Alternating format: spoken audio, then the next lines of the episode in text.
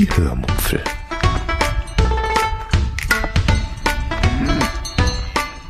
Aus dem Tagebuch einer Allgäuerin.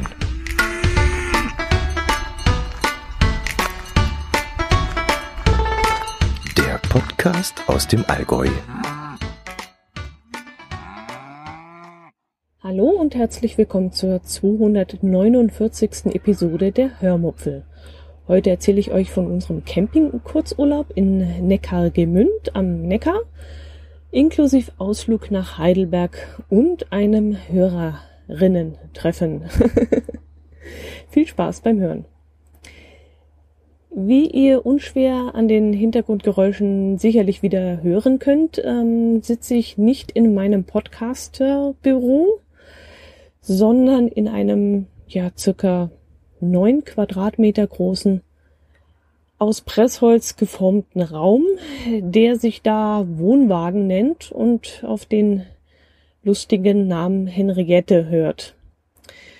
Zum Zeitpunkt dieser Aufnahme stehen wir nämlich wieder einmal auf einem Campingplatz, genauer gesagt diesmal auf dem Campingplatz Friedensbrücke in Neckargemünd in der Nähe von Heidelberg.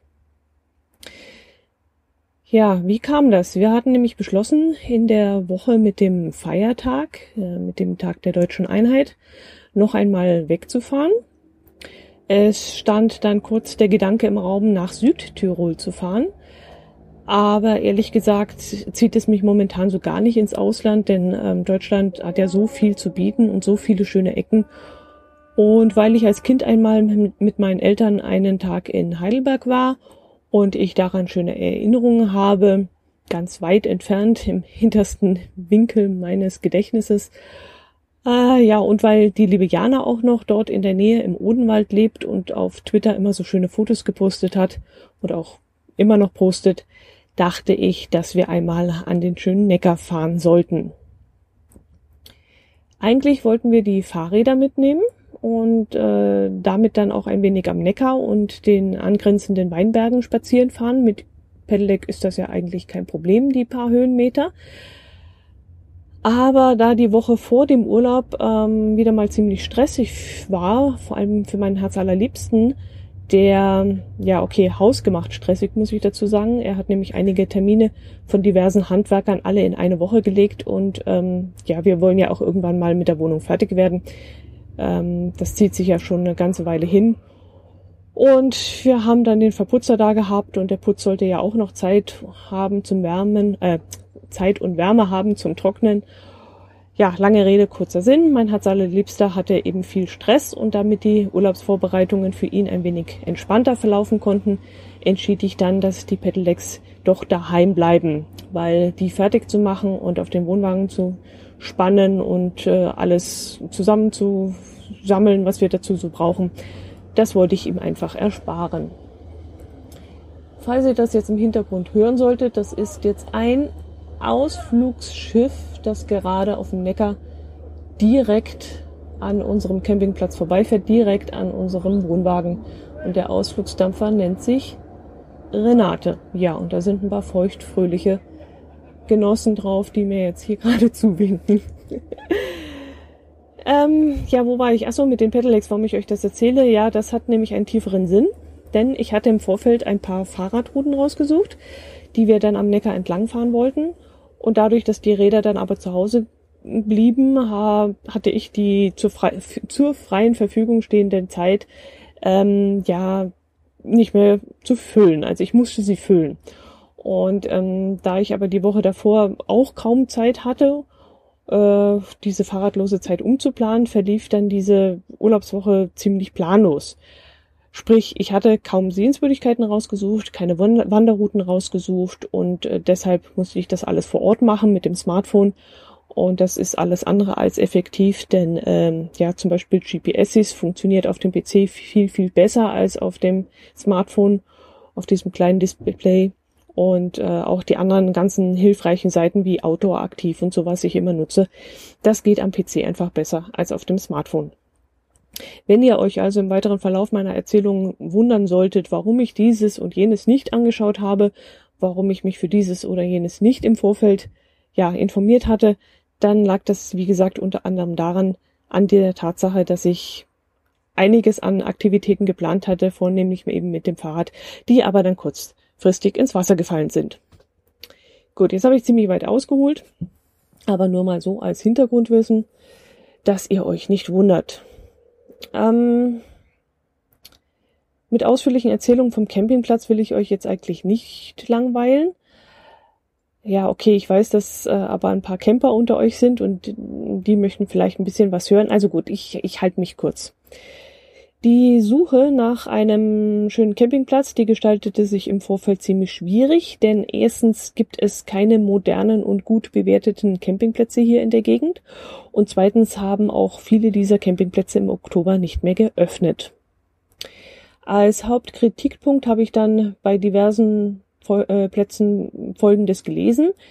Erstens, sie hätten veraltete Sanitäranlagen. Zweitens, sie lägen an einer lauten Straße bzw. Zugstrecke.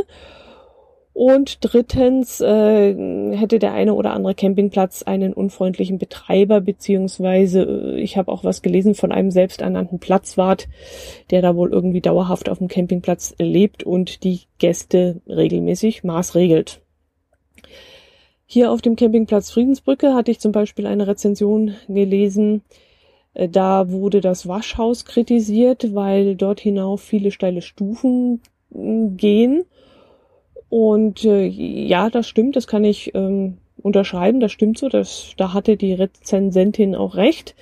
Aber das Haus, das steht eben aus einem bestimmten Grund etwas höher, weil nämlich der Neckar immer wieder einmal Hochwasser hat und dann der ganze Campingplatz überflutet wird und deshalb steht das Waschhaus eben etwas höher am Hang. Und wenn man das aber weiß und man kann sich darauf einstellen und man hat das vorher gelesen, dann sollte das eigentlich kein Problem sein. Jedenfalls für mich war es kein Problem und für mich war es auch kein Negativpunkt. Ein anderer Kritikpunkt war, dass die Duschkabinen ziemlich dämlich angelegt seien. Man müsse sich nämlich vor Ort in den Waschkabinen, vor den Waschkabinen ausziehen, weil es eben keinen abgrenzenden Vorraum gäbe, wo man sich umziehen kann und wo man dann seine Kleidung hinhängen kann. Das ist ja eigentlich so üblich in Camping-Waschhäusern, dass man einen kleinen Vorraum vor der Dusche hat. Und ja, das sollte hier nicht sein. Und das war dann auch für mich ein Argument, das gegen den Platz im Allgemeinen sprach. Aber das habe ich dann grummelnd in Kauf nehmen müssen, weil, wie gesagt, ein zweiter Campingplatz, der in Frage gekommen wäre, auch nicht in Frage kam. Dort war nämlich eine Reservierung nötig und das geht bei uns absolut nicht. Wir können nicht reservieren und dann kommt vielleicht gesundheitlich wieder etwas dazwischen und dann rennen wir womöglich hinter der Anzahlung her oder sie bleibt dann eben ganz futsch und das wollten wir eben nicht und deswegen ging es nicht mit Reservierung.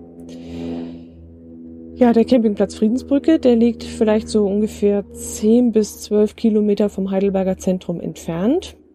Das wäre eigentlich ideal, um mit den Fahrrädern dorthin zu fahren, aber naja, ihr wisst Bescheid, wir haben keine dabei. Man kann die Strecke aber wohl auch mit der S-Bahn reinfahren, das sei wohl kein Problem, haben wir allerdings nicht ausprobiert. Wir sind jeweils mit dem Auto immer in die Stadt gefahren und das erzähle ich euch gleich, wie das ablief. Es gibt auf dem Campingplatz ein kostenpflichtiges WLAN, das von dieser Hotsplots-Firma betrieben wird. Also das ist, glaube ich, die Seite www.hotsplots.de. Da zahlt man dann für eine Stunde 1 € und maximal 14,95 € im Kalendermonat. Das bin ich allerdings nicht bereit zu bezahlen. Da suche ich mir dann doch lieber einen Hotspot der Telekom, der für mich kostenlos ist. Oder ich suche mir einen anderen kostenlosen Anbieter, wie zum Beispiel die Stadt Heidelberg, die ein Netz anbietet oder auch mal McDonald's oder so. Die Stellplätze, die sind zwar parzelliert, aber leider sind sie nicht deutlich von einer Bepflanzung oder irgendwas in dieser Art eingerahmt. Für den Platzbetreiber ist das ein Vorteil, denn dadurch spart er Fläche, aber für den Camper ist das ein bisschen unübersichtlich, weil man eben nicht weiß, wie weit geht das Grundstück, auf dem man dort steht. Wir haben dann einen Stellplatz direkt am Neckar genommen, dafür haben wir dann allerdings 3 € mehr bezahlen müssen. Ich hätte das ehrlich gesagt nicht gebraucht, aber mein Herzallerliebster, der wollte das so. Ich denke da in solchen Fällen immer, wir sind ja sowieso ständig unterwegs, da brauche ich keinen Platz in der ersten Reihe. Aber mein Herzallerliebster hatte wohl die Hoffnung, morgens beim Frühstück direkt am Wasser sitzen zu können. Mir war da allerdings im Vorfeld schon klar, dass das nicht gehen würde, weil es morgens ja inzwischen empfindlich kalt ist. Und er hatte das wohl ein bisschen außer Acht gelassen, denke ich mal. Ach ja, nochmal zurück zu einer Kritik eines Campers im Internet, speziell wegen der Duschen.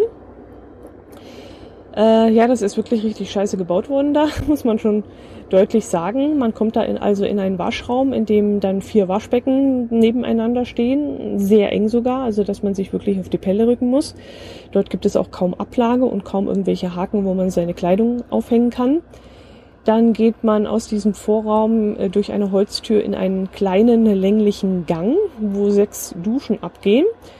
Die Duschtüren zu den Duschen, die bestehen aus nicht sehr blickdichten Milchglas, und hinter dieser Milchglasscheibe steigt man dann sofort in die ziemlich hohe Duschwanne. Wie gesagt, kein Zwischenraum dahinter, man muss also seine Kleidung vor dieser Tür an eine schmale, vorspringende Wand hängen. Dort ist dann auch eine vielleicht so handtellergroße Ablagefläche, würde ich jetzt mal sagen. Also da haben maximal 2 Duschgelflaschen Platz, mehr nicht. Also eine Kosmetiktasche oder sowas Ähnliches hat dort definitiv keinen Platz. Das heißt dann im Klartext, man muss sich in dem kleinen, schmalen Vorraum, also in diesem kleinen Gang ausziehen, seine Kleidung dann in diesem öffentlichen Raum aufhängen, muss dann durch diese blickdurchlässige Milchglastür hineinsteigen. Und dort befindet sich dann die Duschwanne mit der Dusche. Im Duschbereich selbst ist dann wiederum keine Ablagefläche für Seife und sowas. Und ja, wenn es dann richtig voll ist, dann kommen dann ständig Frauen in den Duschraum, um eben zu schauen, ob eine Dusche frei ist.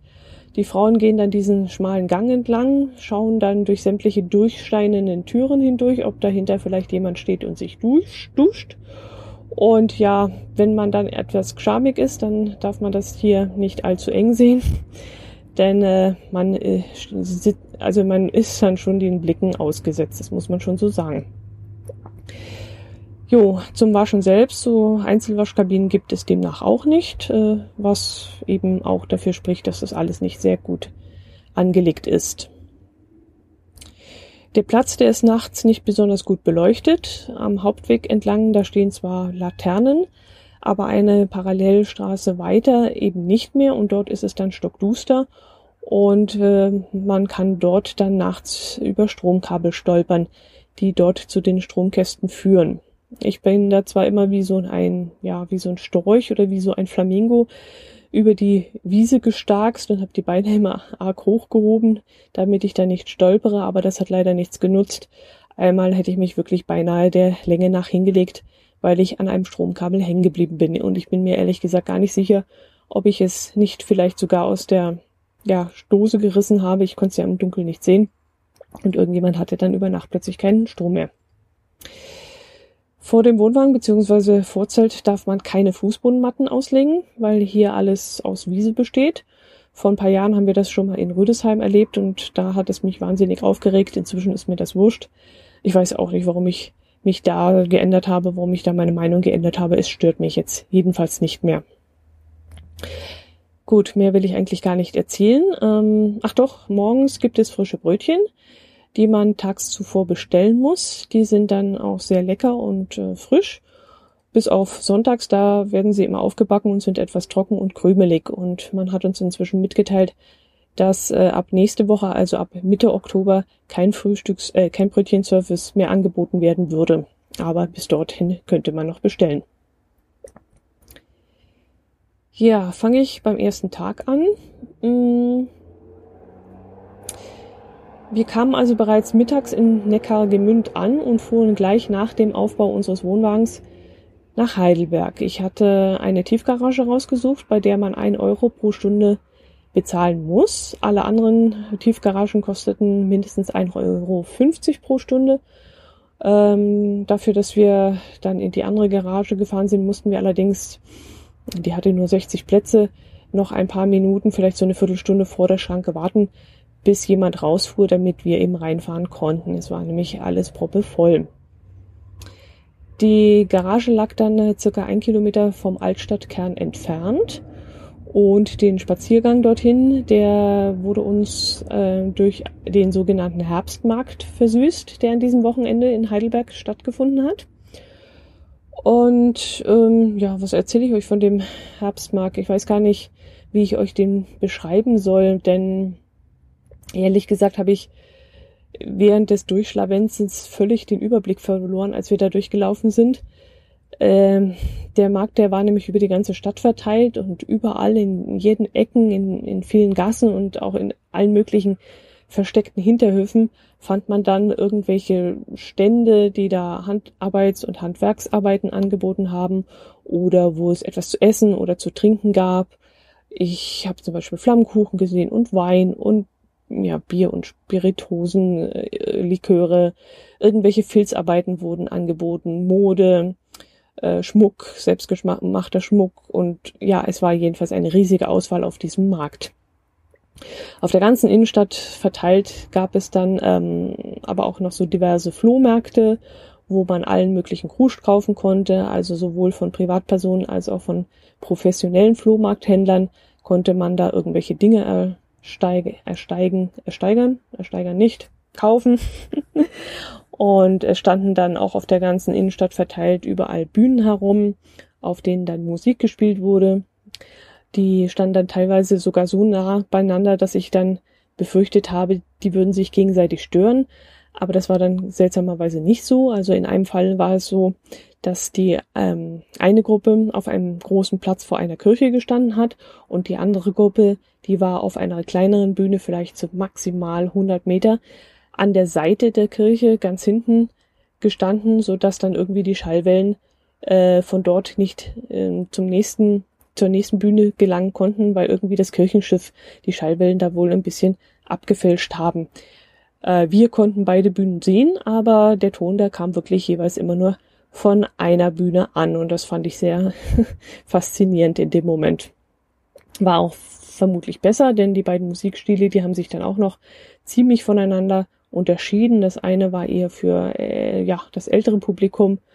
Was war da so? Da wurde so K-Sera gespielt und auf dem anderen war dann schon eher Rolling Stones und sowas. Also das hätte sich nicht ganz vertragen miteinander. Wir haben uns dann von dem ganzen Trubel ein wenig durch die Gassen treiben lassen, haben dann an dem einen oder anderen Stand auch etwas gegessen, haben uns dann irgendwann in einen Hinterhof locken lassen, weil es von dort drin herrlich nach Holzofen und nach Flammkuchen gerochen hat.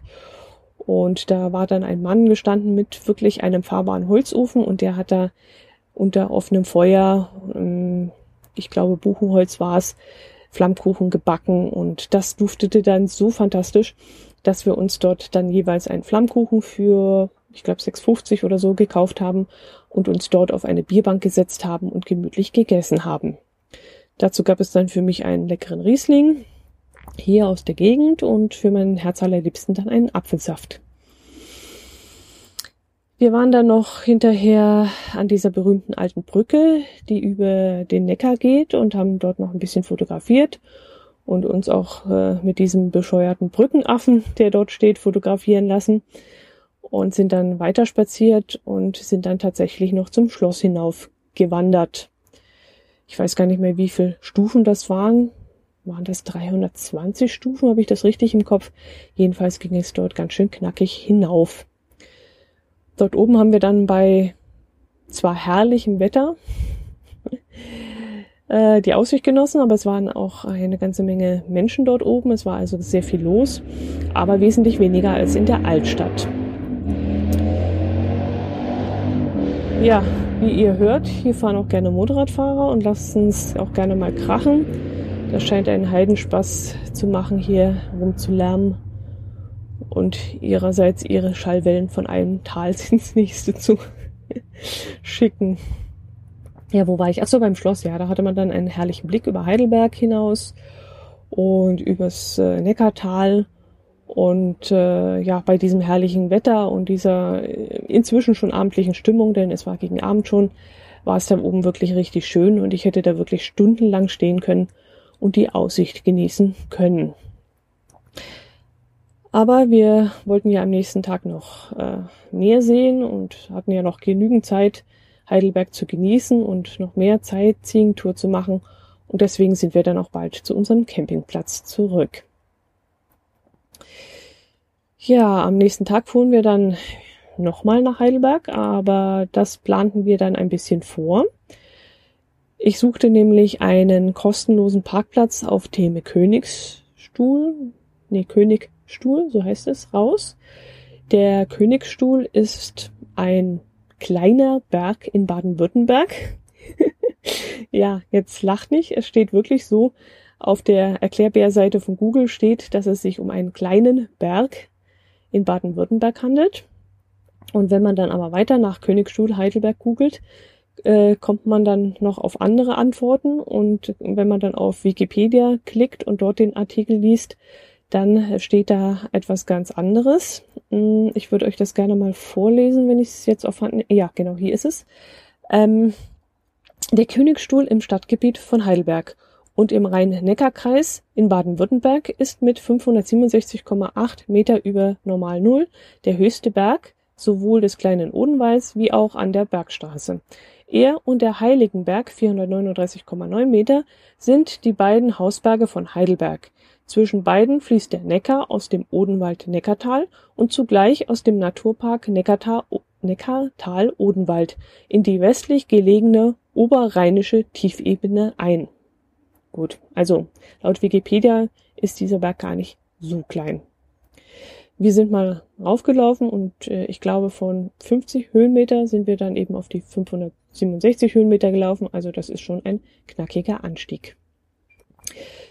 Ja, wir sind also auf den Königstuhl dieses Mal gefahren, haben dort kostenlos geparkt, sind oben noch ein wenig cashen gewesen, haben auch dort wieder die Aussicht genossen und sind dann irgendwann auf direktem Wege nach Heidelberg runtergelaufen. Die Wege waren allerdings grottenschlecht ausgeschildert und sogar mit dem GPS war es wirklich schwierig, einen wandertauglichen Weg zu finden. Die Fahrstraße, die wäre ja relativ einfach zu finden gewesen, die wollten wir aber natürlich nicht runterlaufen. Wir wollten einen hübschen Wanderweg gehen und der war dann aber nirgendwo zu finden. Man hätte wohl mehrere Erlebniswanderwege oben auf dem Königstuhl laufen können, die waren deutlich ausgezeichnet. Aber so einen ganz normalen Weg hinunter nach Heidelberg, den haben wir nicht gefunden. Und wir waren auch ganz froh, dass wir das GPS dabei hatten, aber auch mit dem war es kein leichtes, den Weg zu finden. Wir haben es dann aber trotzdem geschafft und wie sich das dann anhört, das könnt ihr an diesem Audioschnipsel hören, den ich euch mitgebracht habe. Dazu muss ich allerdings sagen, der Platz, den ich darin als Karlsplatz bezeichnet habe, der heißt richtigerweise Kornmarkt, also seid da bitte nicht irritiert. Das habe ich in diesem Moment gerade nicht parat gehabt. So, dann hört einfach mal rein.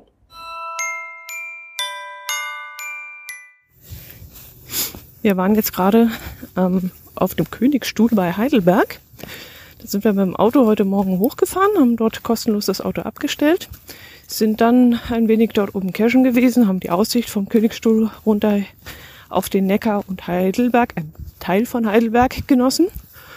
Und jetzt haben wir beschlossen, wir laufen jetzt runter nach Heidelberg, gehen da dann mittags, nachmittags irgendwo schön essen und fahren dann mit der Bergbahn, beziehungsweise Bergbahnen sind das, wieder hoch. Also eine sehr moderne Bergbahn geht dann wohl von Heidelberg vom Karlsplatz, wenn ich jetzt nicht falsch liege, bis zur Molkekurstation und von dort aus kann man dann eine historische Bahn hinauf zum Königstuhl wieder zurücknehmen. Das Ganze soll dann 9 € kosten und im Preis inbegriffen ist dann wohl der Eintritt in das Schloss oben. Glaube ich. Was gerade ganz lustig war, ist, mein Herz allerliebster führt mich hier über so einen komischen Schotterweg den Berg hinunter und ich wollte erst gar nicht glauben, dass das ein offizieller Wanderweg ist, weil auch so gar nichts mit Wanderschildern ausgeschildert war. Aber wir haben gerade ganz alte, ja so eine Art Grenzsteine kann man dazu nicht sagen, aber so viereckige große Steine gefunden, in denen dann eingemeißelt war, dass es dort zum Königstuhl hinaufgeht, beziehungsweise nach Heidelberg hinunter. Und das hat mich jetzt doch beruhigt, dass wir richtig liegen, weil der Weg selber, das sieht eher so aus wie, ja, wie so eine alte Römerstraße oder so ein ausgewaschener, ja, so ein ausgewaschener Furt. Also gar nicht richtig wie ein Wanderweg. Und wie gesagt, es haben auch die offiziellen Schilder gefehlt. Aber ich komme an einen Baum mit einem Wanderzeichen dran. Also so ein weißes Quadrat und ein grünes Dreieck drauf gemalt. Relativ frisch. Also scheint wirklich richtig zu sein, wo wir hier runterlaufen. Das beruhigt mich ja.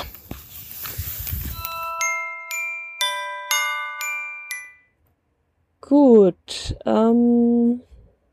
auf dem Weg hinunter haben wir uns dann, wie ich da gerade in der Audiodatei erzählt habe, gleich einmal bei der Mittelstation 2 Fahrkarten für je 9 € für die Bergbahnen besorgt, mit denen wir dann später wieder den Berg hinauffahren wollten. In Heidelberg selbst war es dann an diesem Tag auch wieder recht voll, denn es war immer noch Herbstfest. Und dementsprechend schoben sich die Leute dann auch wieder durch die Straßen.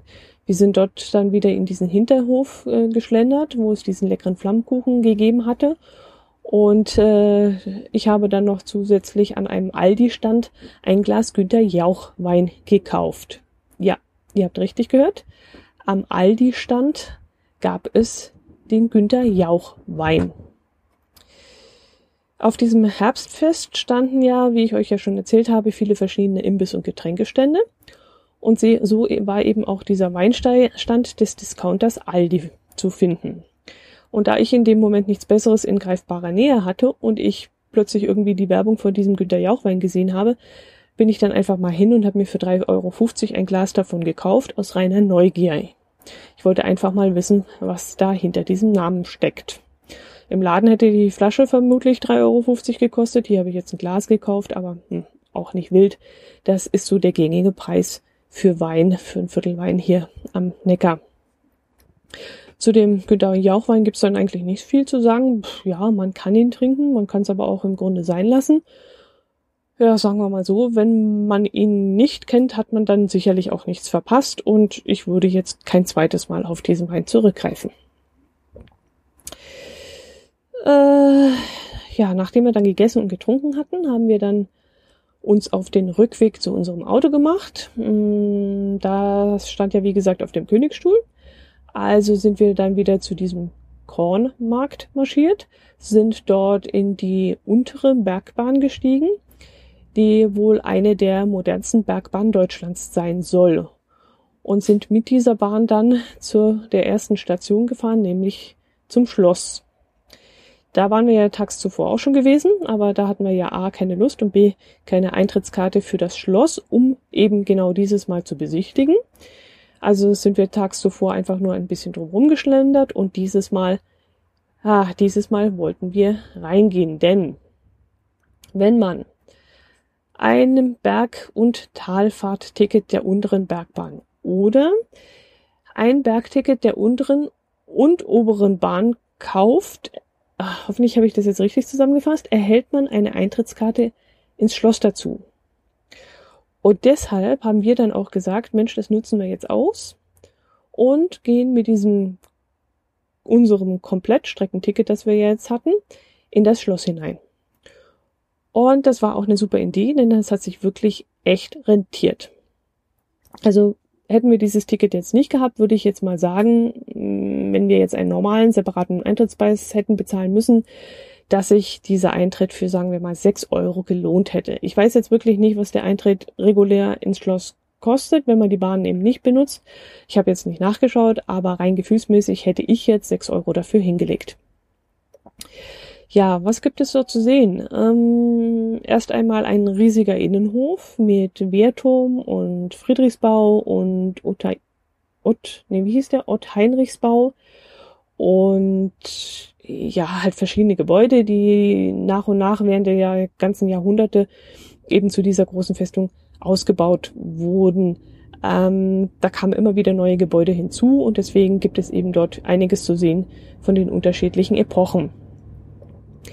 In manche Gebäude kann man dann auch reingehen. In einem ist zum Beispiel das Apothekenmuseum untergebracht.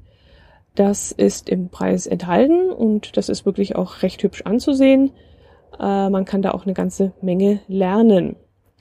Auf ausführlichen Tafeln wird dann hauptsächlich so über Medizin im Allgemeinen erzählt, wo die Heilkräuter entdeckt wurden, wie sie nach Europa kamen, wie sie sich nach und nach hier breit gemacht haben, wie Heiler sich damit auseinandergesetzt haben und dann herausgefunden haben, wogegen welches Kraut geholfen hat, wie das Ganze dann professionalisiert wurde, indem man dann auch nur bestimmte Menschen dazu ausgebildet hat, Heilkräuter und Tinkturen zu verarbeiten und zu verkaufen, wie daraus eben dann die Apotheker entstanden sind und die sich dann einem Gesetz beugen mussten, das dann zum Beispiel dafür gesorgt hat, dass sie mit ihrem Wissen und mit den Tinkturen, die sie da verkauft haben, sich nicht bereichert haben. Sie mussten sich dann also dazu verpflichten, jedem zu helfen und die Medizin auch so zu veräußern, dass sie nicht zu überteuert war und sie sich dadurch nicht bereichern konnten. Ob das jetzt so alles geklappt hat, das sei jetzt mal dahingestellt. Aber es gab dann eben so verschiedene Auflagen, denen diese Menschen sich nach und nach unterordnen mussten. Ja, es gab in dem Museum jedenfalls viel zu lesen und wer es besucht, der sollte dann auch wirklich viel Lust am Lesen mitbringen.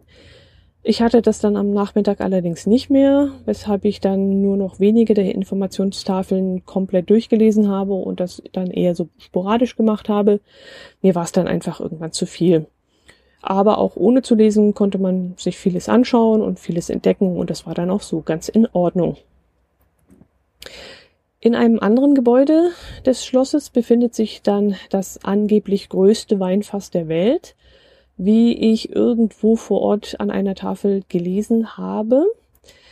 Meine Recherche hinterher ergab aber, dass dieses Weinfass dort im Schloss in Heidelberg mit seinen ungefähr 220.000 Litern vermutlich nur das drittgrößte Weinfass ist. Das größte Holzweinfass, das steht ja wohl in Bad Türkheim und fasst ganze 1,2 Millionen Liter. Und trotzdem ist das Heidelberger Weinfass auch noch sehr beeindruckend und man kann dann dort an der Seite eine Holztreppe hinauflaufen und kann dann über das Holzfass hinauslaufen und von dort aus runterschauen und dann auf der anderen Seite über eine Wendeltreppe wieder hinunterlaufen. Und dieses Highlight Heidelbergs, wie es immer wieder beschrieben wird, auf diversen Seiten, ist dann natürlich auch dementsprechend von vielen Asiaten und Amerikanern besucht worden. Und das fand ich dann wiederum ganz lustig, weil ich natürlich meinen Heidenspaß daran habe, solche Leute dann zu beobachten und zu sehen, wie sie die Welt um sich herum hier bei uns in Deutschland so aufnehmen. In dem Gebäude, in dem dieses Fass steht, kann man dann auch einkehren. Ich habe jetzt gar nicht aufgepasst, was es dort zu essen gibt. Komisch. Eigentlich achte ich immer darauf, was Essen angeht und Trinken angeht, aber seltsamerweise habe ich diesmal gar nicht aufgepasst, ob die Küche interessant wäre oder nicht. Egal. Was mir aufgefallen ist, das war ein Schild, auf dem auf Englisch sowas Sinngemäßes stand wie, dass man da eine schnelle Weinverkostung absolvieren kann und dass diese Weinverkostung nur maximal 10 Minuten dauert. Und das kostete dann, je nachdem, welche Weinsorten man dann bekommen hat, zwischen 8,50 € und irgendwas um 12 €, wenn ich das richtig im Kopf habe. Und das fand ich ziemlich lustig, weil das so ein Speed-Tasting war und ich das doch ein bisschen sehr seltsam fand, dass man den leckeren Wein innerhalb von 10 Minuten kostet. Wir haben dann ein asiatisches Pärchen gesehen, das diese Verkostung dann auch gemacht hat. Und als es dann ans Bezahlen gegangen ist, öffnete der Mann dann sein Portemonnaie und da steckte dann so ungefähr ein 1 Zentimeter dickes Bündel an Geldscheinen darin. Und ich habe dann mindestens 2, 3 Scheine, 100-Euro-Scheine gesehen. Vielleicht waren es auch 400-Euro-Scheine. Und dann gab es mindestens zwischen 10 und 15, vielleicht sogar 20, 50-Euro-Scheine. Und dann kamen eben erst die 20er und 10er und das war wirklich ein Riesenbündel, wirklich fingerdick bestimmt einen Zentimeter dick, und das war dann schon der Hammer, dass der so viel Bares mit sich rumgeschleppt hat. Im Schloss gab es dann ja eigentlich noch so viel zu entdecken, so viele Kleinigkeiten, den Ritterfußabdruck zum Beispiel und den Hexenbiss, aber davon möchte ich euch eigentlich jetzt nichts mehr erzählen. Ihr sollt ja schließlich auch noch etwas zu entdecken haben, wenn ihr dort einmal hinfahrt, aber ich würde auf jeden Fall mal vorher googeln, was es mit dem Ritterfußabdruck und dem Hexenbiss auf sich hat. Ist eine ganz lustige Geschichte und ihr könnt es dann vor Ort selbst entdecken. Noch eine Kleinigkeit zu den Bergbahnen. Ich habe euch ja vorhin von der unteren, der modernsten Bergbahn erzählt und die fand ich jetzt eigentlich nicht besonders spektakulär. Da fand ich dann die Bergbahn, die alte, die historische, wesentlich schöner. Also die untere, die modernste, die ist so ein bisschen zu vergleichen mit der Bergbahn in Bergen in Norwegen. Und vielleicht fand ich es deshalb nicht so spektakulär, weil ich sowas schon mal gesehen hatte in der Form. Aber die andere, die obere, die historische Bergbahn, die war wirklich richtig cool. Die wird dann auch als älteste elektrisch betriebene Bergbahn bezeichnet. Und dieser uralte Waggon, der sich da gefühlt den Berg hochquälen muss, was natürlich nicht der Fall ist, weil da steckt ja natürlich auch eine ganze Menge Power dahinter. Aber diese alte Bahn, die rumpelte und wackelte eben dort den Berg hinauf. Das sollen dann irgendwas um die 22% Steigung gewesen sein, was ich da gesehen habe. Und da möchte man dann am liebsten aussteigen und mit anpacken und die Bahn anschieben, um der alten Lady einfach das Hochkommen zu ermöglichen. Die Fahrt, die hat sich wirklich richtig gelohnt und es hat richtig Spaß gemacht. Und wenn man da drin ist und da riecht noch alles nach diesem alten Holz und es rumpelt und zischt und macht und tut, das ist schon, ist schon eine schöne Sache. In den nächsten Tagen sind wir dann hauptsächlich auf Geocaching-Tour gewesen. Dadurch, dass wir ja die Fahrräder daheim gelassen hatten, hatte ich dann noch zusätzlich schnell ein paar Caches rausgesucht, die in Cacherkreisen ziemlich weit bekannt sind.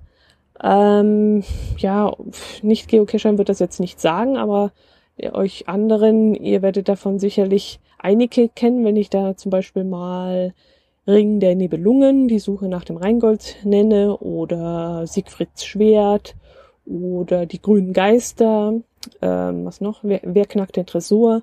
Knobelspaß 1 und 2, The Witch, die 3 ??, Dexter 1, 2, 3, sagt euch sicherlich auch was. Leben retten war noch drunter und Geocaching Crossing. Oh, und was noch? Da war noch irgendwas mit 5 Uhr Tee, soviel ich mich noch erinnere. Ja, das soll es aber auch gewesen sein. Da wir vor ein paar Jahren schon einmal ein paar Heldencaches gemacht hatten, die auch nicht weit von hier entfernt liegen, war uns das Gebiet dann schon bekannt und jetzt haben wir eben noch ein wenig mehr abgegrast, haben auch noch ein paar andere, nicht nur Caches von den Helden, sondern auch noch von anderen Cachern wie Staubfinger 0702 heißt der, glaube, und irgendwas mit Hexen, ich weiß es jetzt nicht mehr, haben wir von denen auch noch Caches gemacht. Ja, bei einigen muss man dann auch Termine vereinbaren und sich Termine geben lassen. Da gibt es also dann einen Terminkalender, wo man sich eintragen muss. Da wurden dann unsere Urlaubstage leider ein bisschen sehr verplant mit dem Ganzen und wir mussten alles andere, was es dann da gab, auch noch drumherum planen. Stimmt nicht ganz. Wir hatten ja auch noch mit dem einen oder anderen Hörer uns verabredet zum Abendessen und danach haben wir uns natürlich auch noch ein bisschen gerichtet, unsere Urlaubsgestaltung, und ja, so haben wir das alles nach und nach auf die Reihe gekriegt. Was wollte ich euch denn jetzt erzählen? Das mit dem Geocaching, das möchte ich jetzt eigentlich dieses Mal noch nicht erzählen, wenn überhaupt. Ja, erzähle ich euch noch von dem Abend, als wir uns nämlich mit der lieben Jana getroffen haben. Die wohnt nur ein paar Kilometer weiter den Neckar entlang und sie hatte sich dann überlegt, dass wir dann doch zusammen zum Griechen zum Essen gehen könnten bei ihr in ihrer Heimatstadt. Was wir dann auch gemacht haben. Das war auch sehr, sehr, sehr, sehr lecker, also richtig gut. Sehr saftiges und leckeres Fleisch und auch wirklich sehr reichlich. So reichlich dann, dass ich es eigentlich nicht mehr geschafft habe, Und weil ich von meinem Fleisch dann doch so viel übrig gelassen habe und ich wollte nicht, dass das Tier dann umsonst gestorben war, habe ich dann darum gebeten, dass sie es mir doch bitte einpacken sollen. Und dann gab es dann halt die nächsten 2 Tage zum Frühstück kalten Braten bzw. Gyros zum Frühstück aufs Brot. Es war dann auch nicht schlecht. Also erst habe ich mich da ein bisschen vor, ich fand es halt ein bisschen käl, dass ich da dieses Gewürzgyros da aufs Brot tue. Aber im Grunde war das dann auch nichts anderes als irgendein Salami oder einen kalten Braten aufs Brot. Und das war dann wirklich sehr, sehr lecker. Ja, das Einzige, was schade war, war dann bei diesem Griechen die Sache mit den lauten Gästen am Nebentisch. Da haben wohl ein paar Kollegen aus einer Firma so eine Art Abteilungsessen oder so veranstaltet. Und die waren dann doch so fröhlich, aber dementsprechend auch leider sehr laut, dass wir uns dann teilweise gar nicht mehr verstanden haben, als wir uns unterhalten wollten. Und mir haben dann auch auf der Heimfahrt zum Campingplatz im Auto die Ohren gepfiffen. So laut waren die am Nebentisch gewesen. Aber sonst war es wirklich ein ganz, ganz, ganz, ganz toller Abend und ich fand es wieder mal richtig schön, dass ich Jana mal wieder treffen konnte, live und in Farbe. Und wir hatten dann wirklich richtig schöne und interessante Gespräche und sie hat uns dann vorher auch noch ein bisschen durch den Altstadtkern ihrer Heimatstadt geführt und hat uns hier mal ein bisschen was erklärt und da mal ein bisschen was erklärt und das war dann richtig schön. Und wir haben uns dann auch viel zu erzählen gehabt, wir haben viel gelacht. Und immer wieder schön, wenn man dann mal wieder jemanden sieht aus dem Hörerkreis.